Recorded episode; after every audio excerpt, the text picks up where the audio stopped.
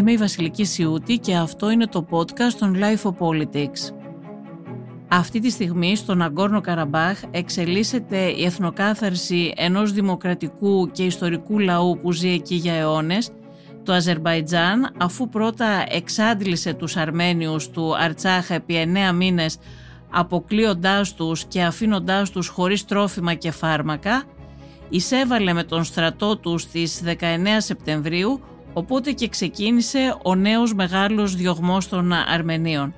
Η Ρωσία που έπαιζε κάποτε τον ρόλο του εγγυητή της ασφάλειάς τους, τους άφησε στην τύχη τους, όπως έκανε και η Δύση, στην οποία είχαν στραφεί από καιρό οι Αρμένοι του Αρτσάχ, οπότε δεν είχαν καμία άλλη επιλογή από το να συνθηκολογήσουν. Η Αρμενία κατηγορούσε το Αζερβαϊτζάν εδώ και καιρό για εθνοκάθαρση και θηριωδίες στον Αγκόρνο Καραμπάχ. Ο Υπουργός Εξωτερικών της Αρμενίας κατήγγειλε πριν από λίγες μέρες στη συνεδρίαση του Συμβουλίου Ασφαλείας του ΟΗΕ ότι το Αζερβαϊτζάν σκόπευε να κάνει εθνοκάθαρση, έδωσε στοιχεία, μίλησε για νεκρούς Αρμένιους, για Αρμένιους που εκτοπίζονται βία, ανάμεσά τους γυναίκες και παιδιά, αλλά η διεθνής κοινότητα δεν αντέδρασε. Έτσι, στις 19 ε, Σεπτεμβρίου το Αζερβαϊτζάν ξεκίνησε τη στρατιωτική επιχείρηση στον Αγκόρνο Καραμπάχ και οι Αρμένοι παραδόθηκαν αφού δεν είχαν συμμάχους και δεν είχαν επιλογές. Οι Αρμένοι του Αρτσάχ, οι αυτονομιστές. Και αναρωτιέται κανείς γιατί ο κόσμος δεν τους ακούει, γιατί τους εγκατέλειψε η Δύση, πού είναι η Ευρωπαϊκή Ένωση των Δημοκρατικών Αξιών, Καλεσμένος μας σήμερα για να μιλήσουμε γι' αυτό είναι ο πολιτικός επιστήμονας ε, Γιώργος Ρακάς από την Θεσσαλονίκη. Έγραψε ένα ενδιαφέρον άρθρο στο Huffington Post για όσα συμβαίνουν στον Αγκόρνο Καραμπάχ και θα ήθελα να συζητήσουμε μαζί για το πώς φτάσαμε ως εκεί. Η δημοκρατία του Αρτσάχ, όπως αποκαλούν οι Αρμένοι τον Αγκόρνο Καραμπάχ, θα πάψει να υπάρχει από την 1η Ιανουαρίου του 2024 σύμφωνα με το διάταγμα που υπέγραψε ο επικεφαλής των Αρμενίων Αυτονομιστών για τη διάλυσή της μετά τη στρατιωτική επίθεση και την ανθρωπιστική καταστροφή που προκάλεσε το Αζερμπαϊτζάν.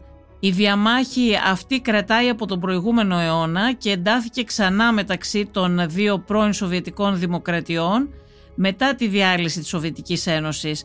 Οι Αρμένοι του Αρτσάχ όμως είχαν αυτή την αυτόνομη κρατική οντότητα εδώ και 30 χρόνια τι άλλαξε τώρα και το Αζερβαϊτζάν του Αλίεφ; Πέτυχε αυτό που ήθελε, να διώξει δηλαδή τους Αρμένιους από το Ναγκόρνο Καραμπάχ.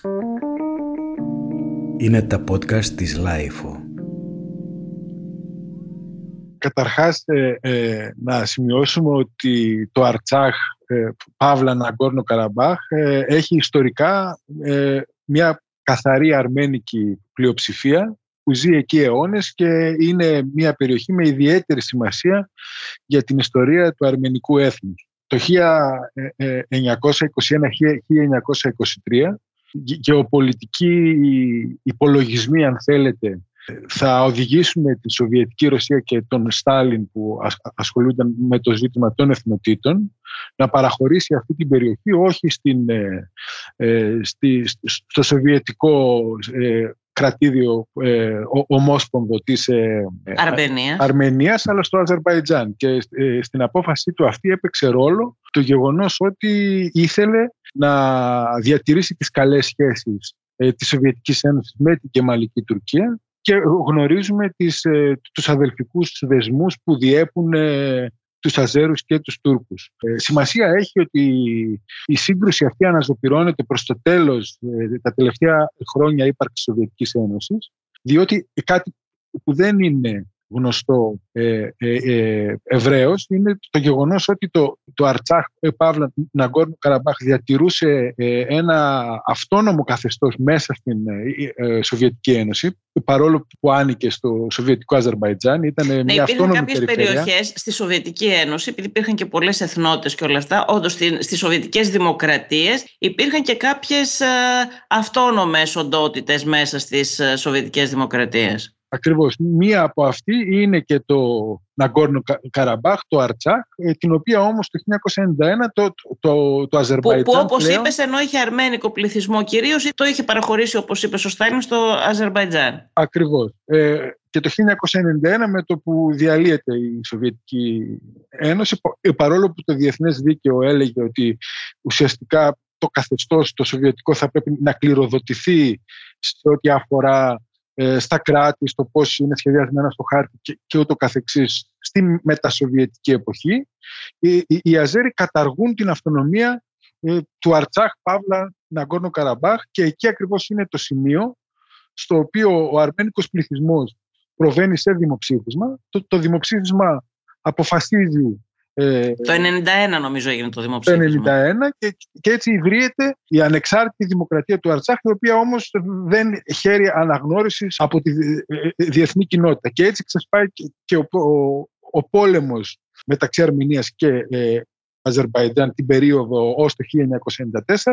Επομένως έχουμε αυτή ακριβώς την εξέλιξη του ζητήματος. Στις δεκαετίες που θα προηγηθούν ε, ε, έχουμε το, το εξής στοιχείο που ε, εξηγεί γιατί τώρα η σύγκρουση ξανά ε, αναζωπυρώνεται. Αφενός η Αρμενία έχει μια πορεία, αν θέλετε, στασιμότητας ή ε, οικονομικής κυρίως και ε, αντιστοίχως οι επενδύσεις σε εξοπλισμούς και ε, η, η ισχύ της ουσιαστικά η πορεία της είναι καθοδική από τη δεκαετία του 90 και έπειτα. Ε, ε, ενώ το Αζερβαϊτζάν αξιοποιώντας κυρίως τη σχέση με την Τουρκία αλλά και τους, φυσικού, τους ενεργειακούς του πόρους όπως όλοι γνωρίζουμε ισχυροποιείται διαρκώς η, η διαφορά δηλαδή αν δει κανείς τα γραφήματα στις ε, στρατιωτικές ε, επενδύσεις, στις στρατιωτικές δαπάνες είναι τεράστια. Δηλαδή είναι γύρω ή κάτω τα προηγούμενα 15 χρόνια από τα 500 εκατομμύρια για την Αρμενία, συνήθως κάτω από τα 500 εκατομμύρια το χρόνο. Ε, σε ό,τι αφορά στο, στο Αζερβαϊτζάν, ε, συνήθως ξεπερνάνε το δις, το ένα, αν όχι και ε, προσεγγίζουν τα δύο δις. Επομένως ισχυροποιείται το, το Αζερβαϊτζάν και ε, αποδυναμώνεται η, η Αρμενία. Επομένως, μετά από το 2020 και λόγω και των ευρύτερων γεωπολιτικών ε, που έχει σημασία να τις τονίσουμε αυτές, δηλαδή ποια είναι η στάση της Ρωσίας πλέον, η Τουρκία τι έρισμα έχει στην ευρύτερη περιοχή, η Ευρώπη πώς ανταποκρίνεται σε αυτή την αντιπαράθεση και ούτω καθεξής. Το Αζερβαϊτζάν κρίνει ότι έχουν διαμορφωθεί ε, οι, ευνοϊκοί, οι ευνοϊκές συγκυρίες έτσι ώστε να λύσει για τον εαυτό του το ζήτημα του Αρτσάχ και να προκαλέσει ε, την εθνοκάθαρση, δηλαδή να πιέσει ουσιαστικά τον ε, αρμένικο πληθυσμό να εγκαταλείψει την περιοχή, το οποίο όμως δεν είναι ο τελικός στόχος. Η Ρωσία και το Αζερβαϊτζάν κατηγορούν τον Αρμένιο Πρωθυπουργό, τον ε, Νικόλ Πασινιάν, ότι λόγω του φιλοδυτικού του προσανατολισμού αυτός ευθύνεται, αλλά και η Δύση.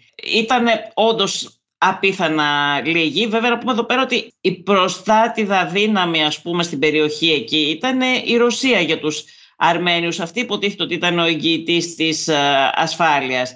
Ο Πασινιάν όντως είχε έναν φιλοδυτικό προσανατολισμό, ας πούμε, θα το δούμε. Είναι αλήθεια όμως ότι και η Δύση εδώ πέρα δεν ασχολήθηκε καθόλου. Και η Ευρωπαϊκή Ένωση, η Γερμανίδα Υπουργός Εξωτερικών Αναλένα Μπέρμποκ μάλωσε απλώς στο Αζερβαϊτζάν ότι αθέτησε τις διαβεβαιώσεις του να απέχει από τη χρήση βίας. Ο Εμμανουέλ Μακρόν δήλωσε ότι το Αζερβαϊτζάν κινήθηκε χωρίς όρια και κάποιοι στην Ουάσιγκτον δήλωναν σοκαρισμένοι από τη χρήση βίας στο Αζερβαϊτζάν. Το State Department είπε ότι η Ρωσία έδειξε ότι δεν είναι αξιόπιστος εταίρος της Αρμενίας και σωστό είναι αυτό, αλλά τελικά η Αρμενία δεν είχε καθόλου συμμάχους όπως φαίνεται, ούτε στην Ανατολή ούτε στη Δύση. Ε, γιατί έμειναν όλοι αυτοί άπραγοι; Και προφανώς εδώ έχει παίξει κάποιο ρόλο και η προσέγγιση της Ρωσίας με την Τουρκία, γιατί η Τουρκία σταθερά είναι σύμμαχος με το Αζερβαϊτζάν, ε, ενώ η Ρωσία από ό,τι φαίνεται δεν στάθηκε δίπλα στην Αρμενία.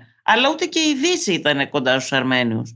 Ναι, καταρχάς ε, ως προς το φιλοδυτικό προσανατολισμό της Αρμενίας. Ε, ε, του Πασινιάν είναι... συγκεκριμένα, ναι, ναι. όπως κατηγορεί η Ρωσία ναι. τώρα, εντάξει. Εγώ θα έλεγα ότι είναι της Αρμενι... της αρμενικής κοινωνίας με ποια έννοια; Με την έννοια ότι το 2018 έγινε μια ειρηνική επανάσταση στην Αρμενία, η οποία συγκρούστηκε με το προηγούμενο καθεστώς, το οποίο ήταν κατά κύριο λόγο φιλορωσικό και ε, κυριαρχούσε επί πάρα πολλά χρόνια η, η επανάσταση αυτή ήταν μαζικότατη και ουσιαστικά ήθελε η, χώρα να προσανατολιστεί προς τη Δύση, να αναπτύξει, αν θέλετε, ε, τις, ε, τα δημοκρατικά του χαρακτηριστικά να, να αναπτυχθεί και ούτω καθεξής. Δηλαδή είχε αυτό τον προσανατολισμό που το βλέπουμε σε πάρα, πολλέ, σε, σε, σε πάρα πολλά μετασοβιετικά κράτη να υπάρχει ένα αυθεντικό κοινωνικό και πολιτικό κίνημα που να ζητάει την απαγκίστρωση από το ρωσικό κόσμο.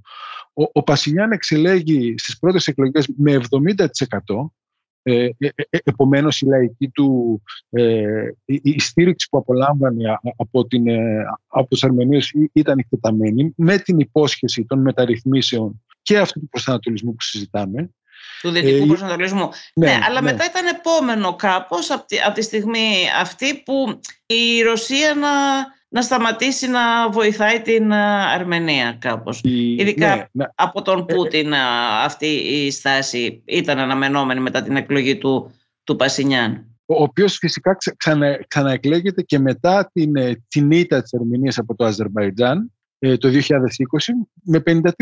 Δηλαδή με, με, ένα ποσοστό πάλι συντριπτικό. Επομένως η κοινωνία αυτή έχει αποφασίσει τι θέλει να κάνει. Ε, το επιχείρημα που λέει ότι η Ρωσία τιμωρεί την Αρμενία διότι της γύρισε την πλάτη γιατί να στηρίζει το Αζερβαϊτζάν, το οποίο έχει ε, ε, πολύ στενότερες σχέσεις με την Ευρωπαϊκή Ένωση και, και αυτό αποδεικνύεται έτσι, από τη σιωπή της ίδιας της Ευρώπης. Τουλάχιστον σε, σε επίπεδο ηγεσιών η Ευρώπη επιλέγει να σιωπήσει διότι θεωρεί ότι έχουν μεγάλη βαρύτητα οι σχέσεις με το Αζερβαϊτζάν. Δηλαδή η, η Ρωσία στηρίζει το φιλοδυτικό Αζερβαϊτζάν και, και τιμωρεί μια Αρμενία η οποία ναι, ο Αλίγεφ όμως Γιώργο έχει, έχει αέριο, οπότε προφανώς όλοι κάνουν τα στραβά μάτια γι' αυτό. Ακόμα και στο γεγονός όπως φάνηκε ότι υπήρξε κάποιο deal και με την Ρωσία. Το αέριο δεν είναι ο λόγος που κάνουν όλοι τα στραβά μάτια, μάλλον και το αέριο ότι δεν βλέπουν όσα κάνει ο Αλίγεφ. Εδώ ακριβώς είναι η αποτυχία της Δύσης και, της, και κυρίως της Ευρώπης και ε, αποδεικνύεται και το γεγονός ότι σε στρατηγικό επίπεδο η, η θέση της Ευρώπης και η ικανότητά της να αντιλαμβάνεται σήμερα τον κόσμο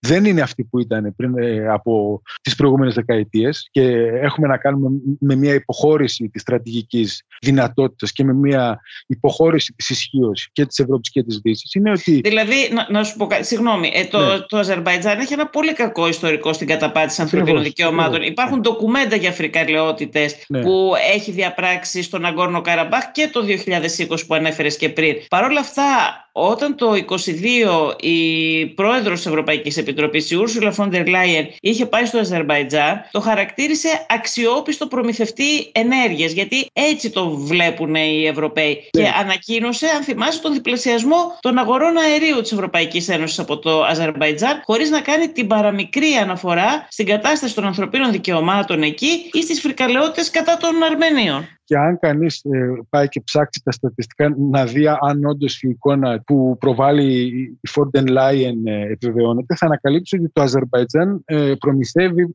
μόνο το 3% των, ενεργεια... των αναγκών της Ευρώπης εξωαέριων. Θέλω να πω ότι είναι υπερεκτιμημένη η εικόνα του, του, του Αζερβαϊτζάν ως ε, ενεργειακού προμηθευτής της Ευρώπης και από πού είναι υπερεκτιμημένη. Ο Guardian πριν από μερικές μέρες σε ένα δημοσίευμά του αναφέρεται σε μια παλαιότερη του έρευνα, όπου αποδεικνύεται ότι το κράτος του Αζερβαϊτζάν έχει διοικητεύσει πάνω από γύρω στα 3 δισεκατομμύρια δολάρια σε lobbying στην Ευρωπαϊκή Ένωση, προκειμένου να ενισχύσει αυτή την εικόνα, η οποία όμως στην πραγματικότητα είναι ψευδέστηση. Διότι το, το Αζερβαϊτζάν την ίδια στιγμή προμηθεύει φυσικό αέριο και την Τουρκία και άλλες χώρες και δεν έχει δυνατότητα να, να διπλασιάσει τα αποθέματα. Ούτε ο ρόλος και η, η σημασία του η ενεργειακή είναι τόσο σημαντική για την Ευρωπαϊκή Ένωση. Παρ' όλα αυτά χρησιμοποιεί τα έσοδα από το αέριο που πουλάει για να επιδίδεται σε ένα συστηματικό lobbying στην Ευρωπαϊκή Ένωση. Ενδιαφέρον αυτό που λες για το lobbying, γιατί ξέρεις, μείναμε τότε στο Κατάρ, δεν υπήρξε διαφάνεια, δηλαδή βγήκε σχεδόν από σπόντα αυτό το σκάνδαλο τότε στο Ευρωκοινοβούλιο μόνο ε, για το Κατάρ ενώ εξακολουθεί να γίνεται, όχι εξακολουθεί, γίνεται lobbying και από το Αζερβαϊτζάν και από την Τουρκία και από πάρα πολλές χώρες και όλα αυτά δεν ε, βγαίνουν και όλες. Τέλος πάντων, ναι, αλλά ε, πολύ σωστά το αναφέρεις. Είναι εξαγορά της, είναι εξαγορά της, ε, της εξωτερικής πολιτικής της Ευρωπαϊκής Ένωσης.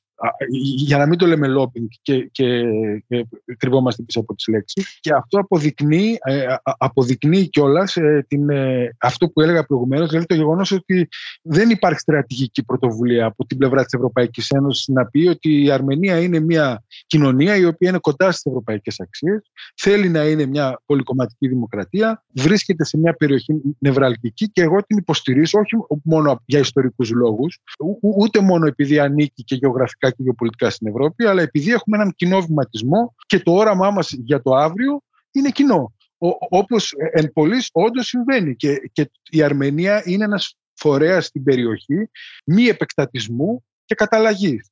Γι' αυτό ακριβώς είναι στόχος της ε, ε, ε, Τουρκίας και του Αζερμπαϊτζάν, οι οποίοι ε, θέλουν να εγκαταστήσουν ένα χερσαίο διάδρομο συνέχειας, δηλαδή να, να, να υπάρχει απρόσκοπτη. Αυτό είναι που ήθελα να σε ρωτήσω τώρα. Ήθελα να σε ρωτήσω ποιος είναι ο ρόλος της Τουρκίας και του Ερντογάν που υποστηρίζει τον Αλίεφ. Γιατί κάποιοι λένε ότι είναι σε ισχυρότερη θέση η Τουρκία τώρα στον Κάφκασο και ότι η επιρροή της Ρωσίας εκεί μειώνεται. Δεν ξέρω αν συμφωνείς εσύ σε αυτό. Μοιάζει να υπάρχει συνένεση της Ρωσίας σε όλο αυτό που, που έγινε. Επίσης, ο Ερντογάν επισκέφτηκε πρόσφατα τον αζερικό θύλακα του ε, Ναχιτσεβάν για να χαιρετήσει τη νίκη του Αζερβαϊτζάν, όπως είπε, ε, που ανοίγει νέες ευκαιρίες στην περιοχή του, του Καυκάσου. Και μάλιστα χαρακτήρισε την εθνοκάθαρση που έγινε κατά των Αρμενίων ως αντιτρομοκρατικές επιχειρήσεις των Αζέρων για τις οποίες είναι και περήφανος.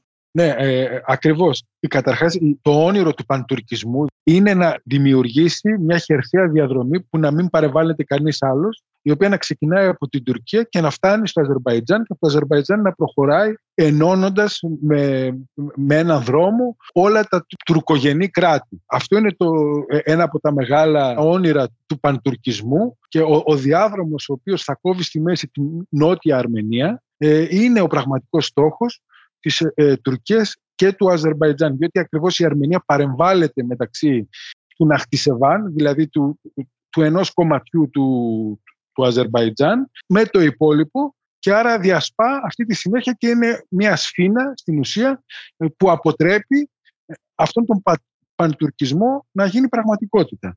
Η Αρμενία έχει συμφωνήσει το 2020 και μετά ότι θα μπορούσε όντως να υπάρξει μια διαδρομή ε, αυτού του τύπου, αλλά να είναι υπό την κυριαρχία της Αρμενίας. Πράγμα το οποίο το Αζερβαϊτζάν το αρνείται. Δηλαδή, ουσιαστικά θέλουν με αφορμή αυτόν τον διάδρομο να πλήξουν την κυριαρχία του Αρμενικού Νότου. Άρα οι εδαφικές φιλοδοξίες του Αζερβαϊτζάν ε, δεν σταματούν στο Αρτσάχ, Παύλα Ναγκόνο Καραμπάχ; Αφορούν κυρίως την Νότια Αρμενία.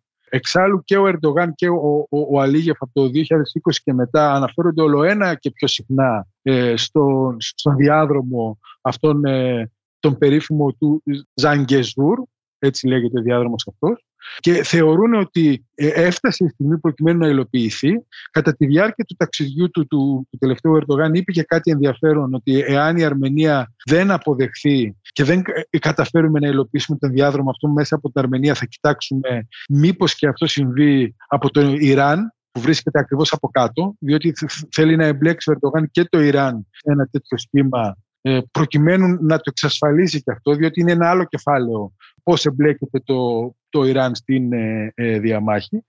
Όντως η, η, Ρωσία, παρόλο που βρήκε την ευκαιρία και εγκατέστησε μια ειρηνευτική δύναμη εκεί πέρα, η οποία φυσικά δεν, δεν είχε κανένα αποτέλεσμα, νομίζω είναι 2.000 ε, στρατιώτες, αν και, και, δεν είμαι σίγουρος, μπορεί να κάνω λάθος. Ε, ουσιαστικά είναι, βρίσκεται στους χαμένους των εξελίξεων, με ποια έννοια, τουλάχιστον μεσομακροπρόθεσμα στους χαμένους, διότι ουσιαστικά παραχωρεί την πρωτοβουλία των κινήσεων στο Νότιο Κάφκασο, στην Τουρκία και στους στρατηγικούς συμμάχους της Τουρκίας. Η Ρωσία έχει επιλέξει τη λεγόμενη ευρασιατική στροφή, δηλαδή θεωρεί ότι το μέλλον της βρίσκεται σε στρατηγική συμμαχία με τις ασιατικές χώρες.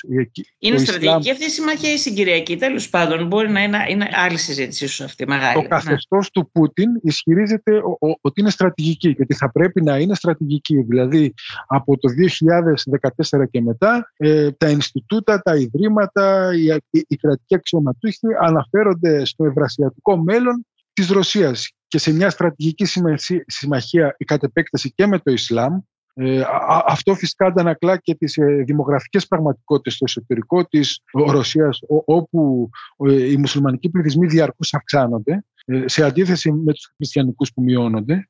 Αυτό συμβαίνει παντού και στα Βαλκάνια συμβαίνει αυτό και σε άλλες περιοχές. Δεν συμβαίνει μόνο εκεί. Ναι, αλλά αυτό επηρεάζει και τις στρατηγικές κατευθύνσεις της Ρωσίας και κατά συνέπεια mm. όμως μέσω μακροπρόθεσμα την οδηγεί σε απώλεια της, ε, της πρωτοβουλίας στον Κάφκασο, όχι μόνο στον Νότιο Κάφκασο, αλλά και στην Τεθενία. Ε, Έγραψε στο άρθρο σου Γιώργο ότι η Ρωσία πούλησε την Αρμενία και η Δύση, ιδίως η Ευρώπη από την άλλη μεριά, παρουσιάζεται να άγεται και να φέρεται από τις εξελίξεις χωρίς να διαθέτει στρατηγική. Και πραγματικά ήταν συγκλονιστικό αυτό που συνέβη στην Αρμενία. Δηλαδή οι Αρμένοι όντως γύρισαν την πλάτη τους με την, στη, στη Ρωσία, όπως είπες και εσύ, ε, αποφασίζοντας, επιλέγοντας να είναι πιο κοντά με τη Δύση και τους εγκατέλειψαν όλοι, και η Δύση και η Ρωσία. Ακριβώς. Ε, καταρχάς θα έλεγα ότι η, Ρωσία γυρίζει την πλάτη στην Αρμενία. Δηλαδή οποιαδήποτε στάση και αν είχε η Αρμενία πιστεύω ότι η Ρωσία θα έκλεινε υπέρ του Αζερβαϊτζάν γιατί τη ρωσική γεωπολιτική αυτή τη στιγμή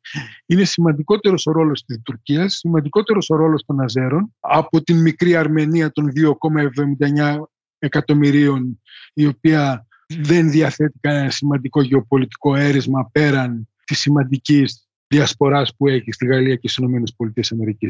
Επομένως, ούτως ή άλλως, η Ρωσία έχει αποφασίσει να έχει μια ε, στενότερη συμμαχία με την Τουρκία και τους συμμάχους της. Και το πρόβλημα εδώ είναι ε, όντως η θέση και η στάση της Δύσης, η οποία βρίσκεται στον περιθώριο των εξελίξεων και ουσιαστικά πολιτεύεται και κυρίως η Ευρώπη έχοντας στο μυαλό της μόνο την επόμενη μέρα και τις άμεσες τη ανάγκες, τις ενεργειακές. Όπως είδαμε αυτές, το Αζερβαϊτζάν δεν τις επιλύει σε σημαντικό βαθμό και από την άλλη, μέσω του Αζερβαϊτζάν αυξάνει και η Τουρκία την επιρροή της στην Ευρώπη. Διότι ας μην ξεχνάμε ότι θεωρούνται αδελφά έθνη, αδελφά κράτη, ένα έθνος, δύο κράτη λένε, και επειδή ακριβώς η Ευρωπαϊκή Ένωση αισθάνεται ότι έχει ανάγκη το Αζερβαϊτζάν, αυτό το εκμεταλλεύεται ο Ερντογάν σε πολύ μεγάλο βαθμό. Και αλληλεγγύη στους Αρμένιους; Η αλληλεγγύη στους Αρμένου εκφράζεται κυρίως σε επίπεδο κοινωνικό, δηλαδή η ελληνική κοινωνία πιέζει, πιστεύω, τις ηγεσίες. Είναι θλιβερό το γεγονός ότι η ελληνική κυβέρνηση δεν στάθηκε στο, στο επίπεδο των περιστάσεων. Δηλαδή, θα, θα περίμενε κανείς πιο ε, ανακοινώσεις οι οποίες να καταδικάζουν κατηγορηματικά τις ενέργειες του Αζερβαϊτζάν. Και αυτό θα, θα το περίμενε ε, κανείς πριν από να ξεσπάσει η τελευταία επίθεση αστραπή. Όπως είπες στην αρχή, εδώ και πάρα πολλούς μήνες εξελίσσεται μια ανθρωπιστική καταστροφή την οποία προκαλεί το Αζερβαϊτζάν με τον αποκλεισμό της μοναδικής οδού που προμήθευε. Και την οποία ε, ελάχιστα γνώριζε ο ελληνικός λαός, Γιώργο, γιατί ξέρεις, μπορεί να γράφονταν αυτά στις εφημερίδες, αλλά ε, ήταν υποβαθμισμένες οι ειδήσει. Θέλω να πω, δεν. Ε, δεν νομίζω ότι ο ελληνικός λαός κατάλαβε την τεράστια ανθρωπιστική καταστροφή που συνέβαινε εκεί σε βάρος των, των Αρμενίων. Όχι και τώρα ε, ε, θα πρέπει να, η, η, Ελλάδα να διαδραματίσει ιδιαίτερο ρόλο σε ό,τι αφορά στους πρόσφυγες, τους Αρμένους, οι οποίοι φεύγουν κακήν κακός αυτή τη στιγμή από το Ερτσάχ φοβούμενοι την, την αζέρικη βαναυσότητα. Ε, ναι, αλλά ίσως ακριβώς... τους, πρόσφυγες αυτούς να τους θέλει η μητέρα πατρίδα η Αρμενία και ίσως και εκείνοι να μην θέλουν να φύγουν εκτός Αρμενίας. Εάν τους θέλει, η ελληνική κυβέρνηση θα πρέπει να βοηθήσει την Αρμενία σε οποιαδήποτε περίπτωση. Σωστά. Ε, η, η Ελλάδα οφείλει να διαδραματίσει και ανθρωπιστικά σημαντικό ρόλο και να, να σταθεί στο πλευρό της Αρμενίας. Και Πραγματικά θα μπορούσε να έχει πρωταγωνιστικό ρόλο η Ελλάδα σε αυτό το πράγμα και είναι και μια ευκαιρία να δείξει το, το πρόσωπο αυτό που υπερασπίζεται τις ε, ε, ανθρώπινες αξίες, τις ευρωπαϊκές αξίες, τα ανθρώπινα δικαιώματα. Ναι, και δεν το βλέπουμε αυτό το πράγμα, είναι αλήθεια. Και, και η ελληνική πλευρά έχει έλλειμμα στρατηγικών οριζόντων. Δηλαδή, ε, ε, πολιτεύεται με βάση τις προκλήσεις που προκύπτουν ανά συγκυρία, δηλαδή τι θα μας συμβεί, για να το πω πολύ απλά, τους επόμενους μήνες, τα σοβαρά κράτη δεν πολιτεύονται. Δηλαδή, ο Ερντογάν ασκεί μια πολιτική σε βάθος 30 κονταετίας. Τα σοβαρά ε, κράτη διαθέτουν στρατηγικούς ορίζοντες και δεν είναι μόνο το πώς αντιδρούν στο τι θα συμβεί στο παγκόσμιο περιβάλλον, είναι στο πώς θα διαμορφώσουμε ή θα επηρεάσουμε το παγκόσμιο περιβάλλον και τους συσχετισμούς σε κατευθύνσεις που θα μας ευνοούν τα επόμενα αρκετά χρόνια. Και λοιπόν, πέρα από αυτό, πέρα το ότι σχεδιάζει στρατηγικά όπως λες, το έδειξε και σε επίπεδο συμβολισμών, έτσι, δηλαδή επισκέφτηκε τους Αζέρους, έκανε τις δηλώσεις που έκανε, ε, έδειξε ότι είναι εκεί παρόν, ε, δεν το άφησε να περάσει έτσι, ενημέρωσε την τουρκική κοινή γνώμη για το τι γίνεται και την πήρε μαζί του προφανώς. Ναι, η Κεντρική Ασία μαζί με την Αφρική είναι τα δύο μεγάλα στοιχήματα της πολιτικής του Ερντογάν, δηλαδή ε, θεωρεί ότι ε, έτσι και καταφέρει τις επιδιώξεις του σε, σε αυτές τις δύο περιοχές. Η Τουρκία έχει εξασφαλίσει τον δρόμο προς τον τουρκικό 21ο αιώνα τον περίφημο, δηλαδή ε, τη δυνατότητα να, να παίξει ως αυτόνομος πόλος στο παγκόσμιο σύστημα και μέσω της, ε, αυτής της τρομερής γεωπολιτικής της σημασίας να ε, καταφέρει να καταστήσει και την Ευρωπαϊκή Ένωση εκβιαζόμενη. Και, και ένας από τους λόγους που είναι μεγάλη αποτυχία της ευρωπαϊκής εξωτερικής πολιτικής σε σχέση με αυτά που συνέβησαν στην Αρμενία είναι και αυτός. Δηλαδή ότι δεν βλέπει ότι στο βάθος του δρόμου ε, ε, ενδέχεται η ίδια η Ευρώπη να καταστεί εκβιαζόμενη από την Τουρκία, η οποία θα είναι εγγυητής της ασφάλειας στον Κάφκασο, θέλει να γίνει στην ε, Ανατολική Μεσόγειο, θέλει να γίνει στην Αφρική, όπου συμβάλλει στο να πεταχτεί έξω η Ευρωπαϊκή Ένωση. Σε κάθε μία από αυτές τις χώρες που συμβαίνουν πραξικοπήματα στην Αφρική και που ουσιαστικά απομακρύνονται οι χώρες αυτές από τις σχέσεις τους με την Ευρώπη, έχει ενεργή ανάμειξη η Τουρκία. Έχει δηλαδή, πάρει το χέρι του ο Ερντογάν. Ακριβώς. Ναι. Υπονομεύει δηλαδή απευθείας τα ευρωπαϊκά συμφέροντα σε περιοχές και η Ευρώπη δυστυχώς κοιμάται ακόμα το νήμο του δικαίου. Σε ευχαριστώ πάρα πολύ. Εγώ ευχαριστώ για, για τη συζήτηση που είχαμε και ελπίζω να θίξαμε αρκετές πλευρές στη διαμάχη αυτή. Ακούσατε τη Βασιλική Σιούτη και το Life of Politics. Σήμερα συνομιλήσαμε με τον πολιτικό επιστήμονα Γιώργο Ρακά. Στην παραγωγή και την επιμέλεια ήταν η Μερόπη Κοκκίνη και στην ηχοληψία ο Γιώργος Δακοβάνος. Αν θέλετε να ακούτε τη σειρά podcast Life of Politics της Life μπορείτε να μας ακολουθήσετε στο Spotify, στα Apple Podcast και στα Google Podcast. Είναι τα podcast της Life